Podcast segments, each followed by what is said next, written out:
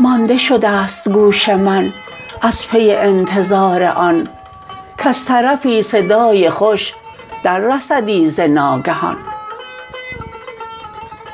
خوی شده ست گوش را گوش ترانه نوش را کو شنود سماع خوش هم ز زمین هم آسمان.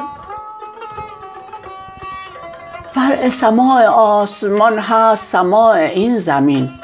و آنک سماع تن بود فرع سماع عقل و جان.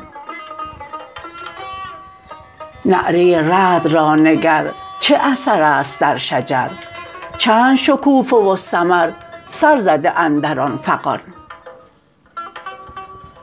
بانگ رسید در عدم گفت عدم بلی نعم می نهم آن طرف قدم تازه و سبز و شادمان مستمع الست شد پای دوان و مست شد. نیست بد او و هست شد لاله و بید و ضیمران